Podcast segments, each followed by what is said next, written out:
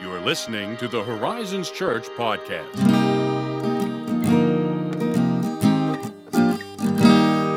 What up? Hey. That was was that a throwback? No. No, it wasn't. That's a new That one. was from some kind of commercial though, wasn't it? Or it was something similar. It's what's up? I mean, we that said that in the 90s. The nineties. But it came from a commercial. Oh, did I it? think, right? Well, my life is a sham. We need to check our facts. if we were a real podcast, We'd- we we'd have hire- someone We would hire a fax checker for all Yeah. these weird things. they'd be over in a booth somewhere and I'd be like, Hey, Tony, check that for us. Tony! And he'd have a little mic off to the side that was barely audible. yeah. You know what I'm talking about? I know exactly what you're talking about. It's a visceral feeling. I watch a couple live shows and there's like the person in the booth figure in those shows. You know what I mean? So I guess Zach could be our person in that the booth feels figure. that but feels that feels like a demotion Yeah, considering what he masterminds to make us actually sound good. is true. Y'all ever notice how we don't stumble over our words on this podcast? we That's actually, not real life. We do. Isn't that incredible? I'm giving away trade secrets. cut. anyway, we're back with another episode of the Creative Commentary, and we're switching it up a little bit. We finished the Pentateuch. Yeah, we are did. done with that. Genesis, Exodus, Leviticus, Numbers, Deuteronomy. We made it. We're through it. So we're going to be in the Gospel of Matthew. Mm-hmm. We're switching up entirely. We're not just chronologically switching it up. We're moving to a whole new testament. Mm-hmm. You see how that works on a number of levels? We're moving to a whole new testament. It's a book that's in the New Testament, and we're moving out of Oh. the Old Testament Yeah. into a literal New Testament, which is, mm-hmm. of course, why it's called the New mm-hmm. Testament. Mm-hmm. That was a very niche Yeah, it was niche, but phrase. I'm not even call that a joke.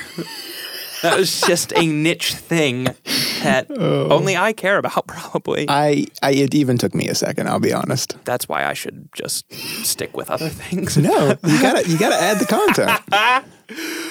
So we are going to be in Matthew. Mm-hmm. Just as a quick primer, here's how the Gospels work. There are four of them, of course. If you're familiar with Scripture, you know that there's Matthew, Mark, Luke, and John. It's almost like a little Pentateuch of itself for the Mm-hmm. New Testament, minus, well, actually, no. You could throw in the book of Acts. Yeah, Holy that's crap. very true. And that's like its own little New Testament Pentateuch. I am just now realizing this as we're recording. I'm sure someone way smarter has made that connection like thousands of mean, years ago, but holy I've never heard this, but that's not saying a lot. That's crazy. Anyway, Acts aside, you have the four Gospels Mm-hmm. Matthew, Mark, Luke, and John. Each of those are focused on the life of Jesus, his words, his teachings, his works, his death, his resurrection. Right. Now, each of those Gospels brings something different to the table when it comes to the life of Jesus. So I think that sometimes actually throws people for a loop because we come from a Western civilization that expects reporting, for instance, to be more or less very chronological, Yeah. very orderly, and more or less just try to represent the facts. The Gospels were certainly interested with representing the facts. However, they did not write in the strictly chronological biographical style that we are probably most familiar with. So, Matthew, Mark, and Luke are very similar in that they tell a lot of the same stories. Yeah. They're the synoptic gospels mm-hmm. is what they're called. But even those three present the stories in different ways. That's so we're gonna get yeah. yeah, so we're going to get into how Matthew presents the story, but like for instance, when we get to Luke, you'll see how Luke is very focused on the events leading up to the birth of Jesus and his birth and parts of his boyhood that we know nothing else of except for Luke. But then it's focused broadly on the movement of Jesus in Galilee, his ministry in Galilee, and then going to Jerusalem Hmm. and setting his face like a flint. It's kind of divided up into those geographical Yeah. movements. Mark is very interested in the action and what Jesus is about as far as his healings and his uh, kind of, it's very quick paced. It's kind of like the action film of the Gospels, more or less. I guess I could describe it that way. And John is kind of in his own category. Oh, it really is. He is recording events that Matthew, Mark, and Luke are not recording. yeah. And there's a little bit of crossover, but he's focusing a lot on Jesus's final hours. A whole mm-hmm. section of the book is about his final hours. All that was to say, the Gospels are all truthful, but they approach the life of Christ differently. Mm-hmm. Matthew, which is the book that we are in, particularly develops his book in, I would say, three broad kind of themes. He wants his readers to see that Jesus is the Messiah. In other words, he's the long awaited kingly deliverer from the line of David, and he mm-hmm. goes to great pains to show that. He also wants us to see that Jesus is an authoritative teacher following in the likeness of Moses, except that he's greater, of course. And he wants us to see that Jesus is Emmanuel. Hmm. That is, that he is God with us. That Jesus is not just another mere human being or prophet or deliverer sent by God, but that he is, again, as the creeds say, very God of very God come to be with us. You can actually see some of these themes play out right within the first few chapters. The genealogies are right there at the Yeah. beginning, which is something that Enthralling, I would say. it's, it's, it's like that scene in The Last Jedi where oh, you have to. you all know what we're talking about This is gonna here. I know forward. I had to bring it here, but you know the scene where uh, Just like, yeah. Luke is on the planet and all the sacred texts burn up, and he's like, "The sacred texts," and Yoda's like, "Read them, did you?" Or something. That is actually, you know, like I don't know how good that'll sound on the listen back, but in this moment, that's pretty nice. Not bad. Anyway, point being, I was on a different. I was on a different plane altogether. I'm Oh, thinking okay. like, oh, we're in the casino planet. Got to fast forward because it has Oh. absolutely no relevance to the plot. Bye. that is also true. Also fair. But you uh, pulled out something like way more nuanced. Thank yeah, you. there for, you go. Hey, you know, we're all in this together. But the point being, yeah, genealogies. That's the part where we're likely to skip over. Right, However, right, right. Matthew goes to great pains to show us how in those genealogies Jesus is linked to David, Yeah. is linked to Abraham. So he's linking all these promises together, generations of promises. And also, fun fact, you look at the genealogies and you see all the messed up people that read it. And uh, it, Jesus is descended from these families Mm-hmm. Yeah. which kind of shows us in a neat sort of way not only the family that Jesus is from, but the kind of families that he comes for and that he comes to hmm. deliver, mm-hmm. which is kind of a neat angle. But It's heartening. yeah, so Matthew explores that within the first chapter. By the end of the Nativity story, within the first couple chapters of Matthew, we see several Old Testament prophecies fulfilled that indicate that Jesus is Emmanuel. In fact, he explicitly references those Old Testament Yeah, prophecies. just so you don't miss it. Yeah, just to make sure he's not like leaving that to your Yeah. deductive imagination. Thank goodness, though. Which is something that John probably would have done. He probably been like, "You should know this, and you go figure it out." Yeah. you know my illusions. Matthew's like, and thus was fulfilled what was written by the prophet Isaiah, and then he quotes it. Um, Yeah. so you see that happening. I think he actually explicitly references Isaiah 60, Micah 5, and Isaiah 7. Oh, Three separate prophecies within the same chapter, if I'm remembering that correctly. But he does that to show us that Jesus is God with us. That's his whole purpose in showing us those things. And we also see early on in the book how Jesus is the greater authoritative teacher like Moses. In fact, the parallels are kind of stunning Yeah. when you look at this. So, of course, Moses is the leader of Israel in the book of Exodus that we read about. He leads the people out of Egypt. By the end of the Nativity, Jesus has come out of Egypt. He had to flee to Egypt to escape Herod, so he's come out of Egypt. Moses leads the Israelites through the waters. Jesus passes through the waters of baptism. Jesus is in the wilderness for 40 days being tempted. The ah. Israelites spend 40 years in the wilderness. And then, of course, the great climax of, well, maybe climax isn't quite the right term, but one of the penultimate moments of Moses' life is going up to Mount Sinai and Yeah. delivering the law of God to the people. Well, where does Jesus deliver the first great sermon recorded in Matthew? On the mount, they say. the Sermon on the Mount.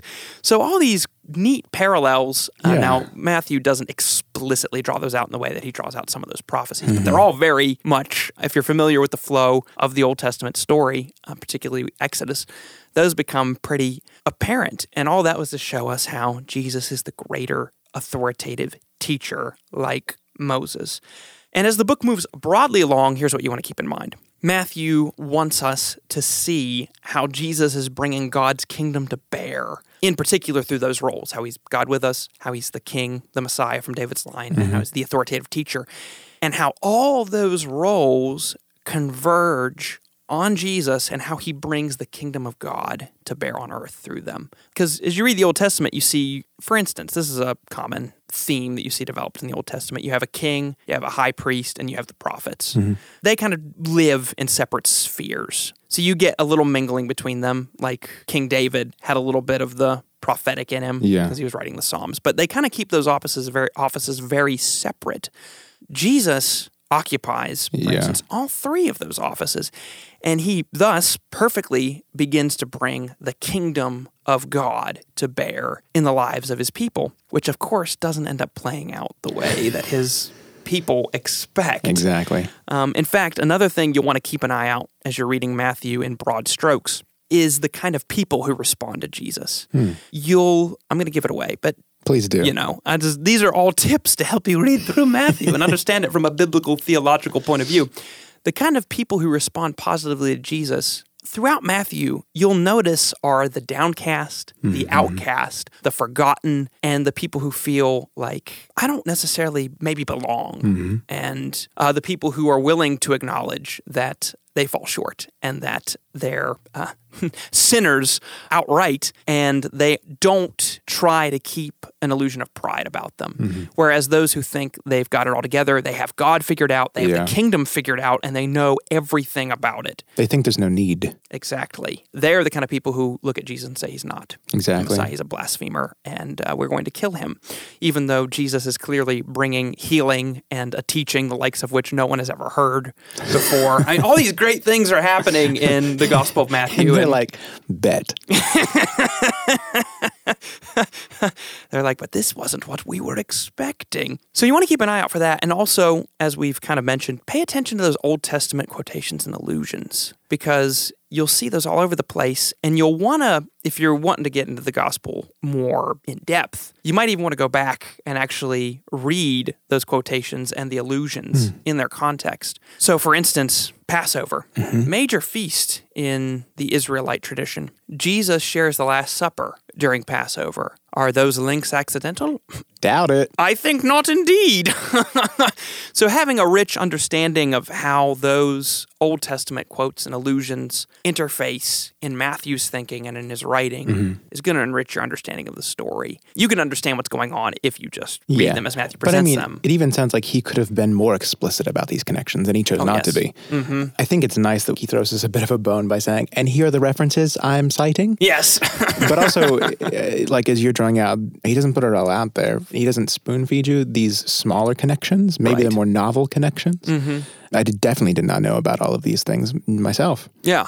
That is encouraging to me on a separate level because I think, as we've discussed, I think even a few times on this particular series of the podcast, there can be a tendency within what you would call quote unquote Christian art to spoon feed you Yeah. certain ideas, concepts, truths, which there is a place to say, here's what I'm saying Right. in explicit terms. And then there's a place to let ideas kind of seep into your imagination and mm-hmm. let you draw. As Paul Schrader together. even reiterated in that famous quote of his. I will quote it to you, but I don't remember it word for word. but the idea that you can't force someone down this road, especially with content such as this. When I say this, I mean especially in the art world when you dabble with spiritual content Right. uh, and when your narratives kind of intertwine with that. I think it would have been better if I just looked up the quote, but instead here we are. And Where is our Tony in his booth? where are you, quote? Tony? Spoon feed well. I mean, in in in lieu of that, I think it's in the First Reformed article. Yeah. You could just look it up right. and give us some more clicks. Yes, there you go. Read that article, It was a Ethan's ruse. review of First Reform.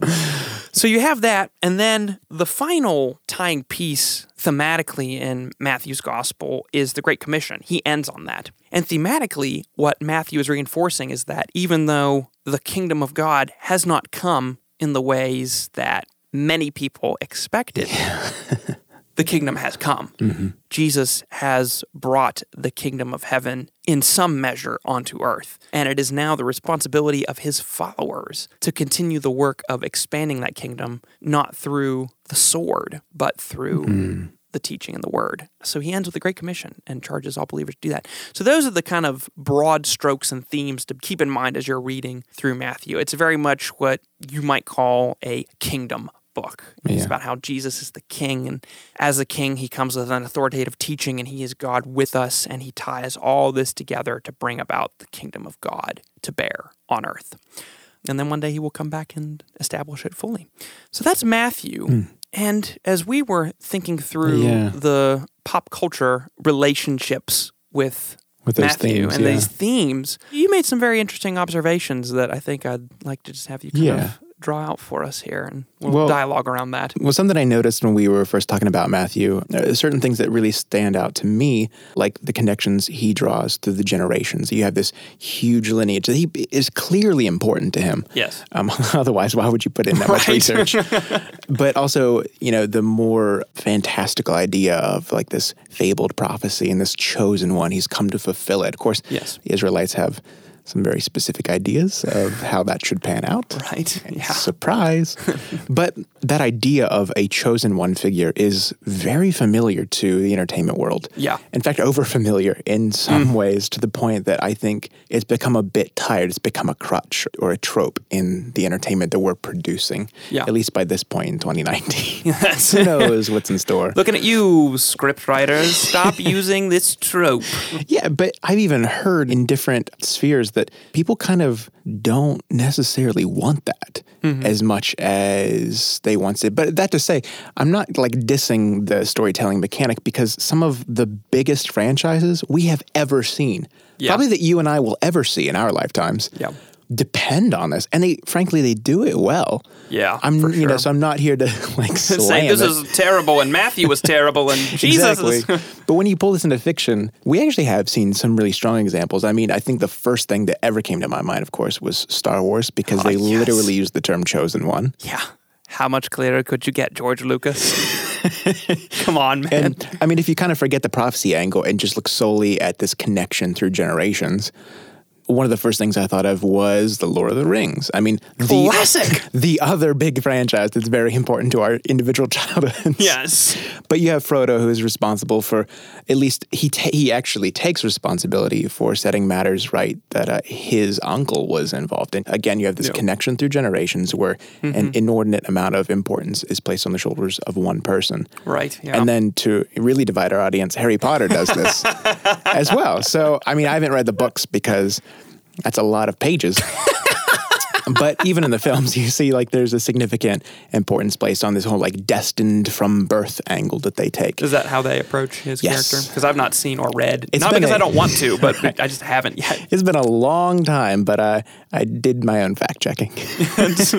Thank you, Matthew. But I mean, all of the. I think for each of these, it's a really gross oversimplification, but we can see the fact that each of these hugely successful franchises have used the chosen one archetype. Uh, and it's very important, and they do so successfully. yeah, But there it comes. yeah, like I kind of alluded to, there's kind of this push away from that storytelling mechanic where you have the the chosen one situation. And and one of the more recent examples that kind of deconstructs this idea is Blade Runner 2049. Ryan Gosling. True.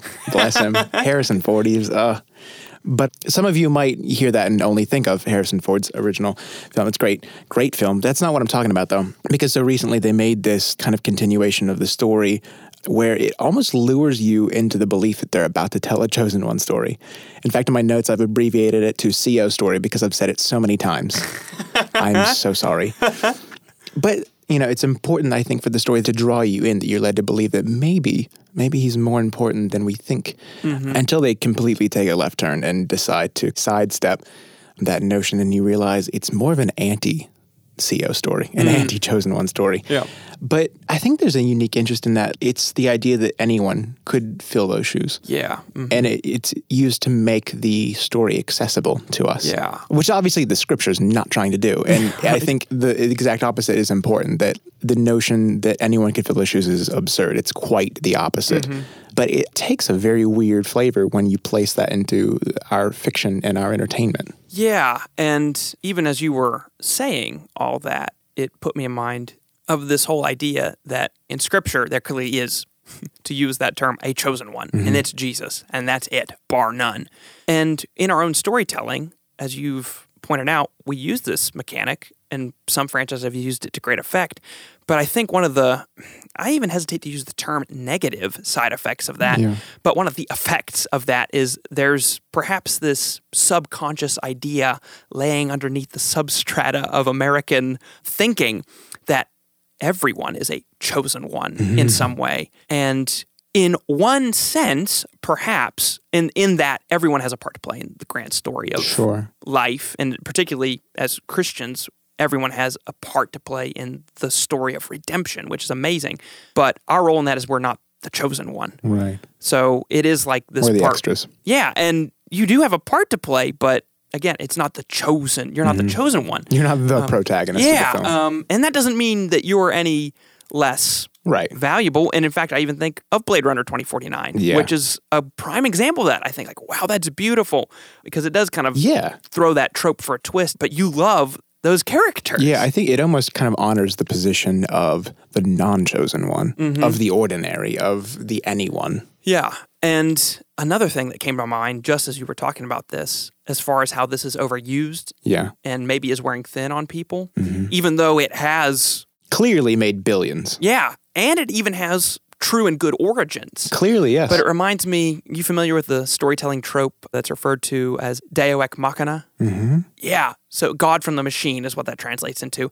And it comes from back in the days of the Greek playwrights. I think it was the Greek playwrights, Really? somewhere in that era. But what would happen was they would write these ridiculous plays and put their characters in absurd situations, and they Yeah. couldn't find a way to tie the knots and they could not find a way to resolve the storylines and get their characters out of these situations so they would just have the gods Yeah. literally these people that were dressed as you know their mythological gods Right. descend on wires from the machine This- that's where the term came from god from the machine the god would come down and somehow in a magic snap of the fingers everything would be right and it became this trope deo ex machina Yeah. god from the machine I knew it was sort of like the get out of drama free card, but I didn't know that's where it came from. Yeah, and even saying that, there are moments in Scripture, again, to highlight this point, there are moments in Scripture where God suddenly appears on the Yeah. scene and he intervenes and everything is all right. I think of instances, I'm getting out of the Gospel of Matthew now, but I'm trying to illustrate the principle.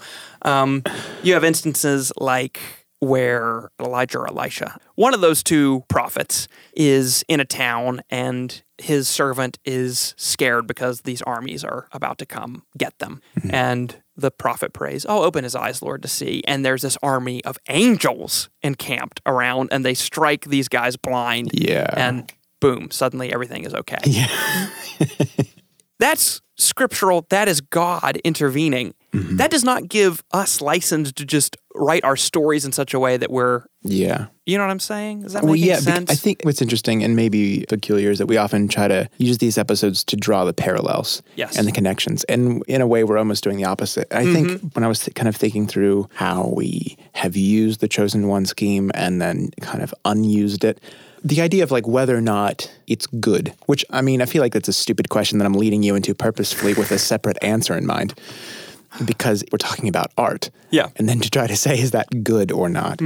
But that's what I'm asking, just for the sake of generating conversation. you know, I think like anything, Mm-hmm. you can oversaturate yourself with ideas, concepts, and you kind of have to take a step back and Right. see the forest for the trees, all those sorts of things.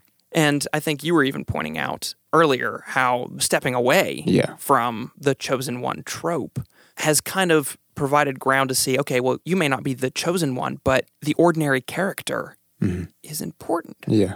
right? Yeah, that's what I think too. Um, I led you into that. well, I mean that's it's it's good content. You know what I'm saying? I mean it's true, and I, I agree with that. And I think that's in a lot of ways that is helpful to the believer because once again, Oh, you yeah. even read in the Gospel of Matthew, Jesus is the chosen one. You are not. Does not mean again that you are not important, valuable, that you don't have a part to play in the story today. That's the whole thing with the Great Commission. Is he's saying, "Hey, I'm the King. All authority in heaven and earth has been given to me, not you." Yeah. However, I'm commissioning you with that authority, Mm-hmm. under my authority, to go play a part in this expansion of the kingdom, of this Yeah. bringing the kingdom to earth. And that gives an infinite amount of dignity to the quote unquote ordinary. That's a good way to put it. I think it is all dependent on just that lens that you're looking at it through. That's true. I don't know if stories like The Lord of the Rings or Star Wars, if we were working on a clean slate, I don't know if they'd work today. Mm-hmm. The way they worked when they were first crafted, when Lord of the Rings was first written, or George Lucas first decided to make this corny Yeah. sci-fi film. Mm, yeah, I wonder if part of that is because so many people have tried to imitate it Yeah, too and fallen short of that glorious ideal. And there's a reason I keep going back to Lord of the Rings and Yeah, Star Wars. that's also years true. Later, you know, because I definitely I don't want this to be like let's dump on these these franchises that I personally love. Yeah. because I do. But yeah, I've definitely seen more of a cultural push towards placing the focus on a character who is not divinely chosen in the stars and and is just kind of Yeah. in this situation by happenstance as anyone would find themselves. Absolutely. It's good content. And I think that about wraps us up on this episode of the Creative Commentary. We're back at it in the Gospel of Matthew. Thank you, as always, for listening. And if you have questions or insights and you want to just engage us in conversation or any uh, any topics you want to send our way, Mhm, Please do. you can email us. Where, Ethan? uh, podcast singular at horizonschurch.net. Yeah. Or if you uh, want to engage with us on social media, Facebook, Instagram, We're there. or if you happen to find us at uh, your local coffee shop, wherever we happen to be, you know, me and Ethan or whoever's sitting there, be like, hey, what are you doing? You know, That does not apply to me. yeah, that's it. Don't Ethan. Ethan lives in the middle of nowhere. Basically, you will you will not You'll find not him. find me. Unless it's like right after the actual live recording of this podcast. You probably will Then- find me in a coffee will. shop. Yeah. Thank you as always for listening, and we will catch you all next time.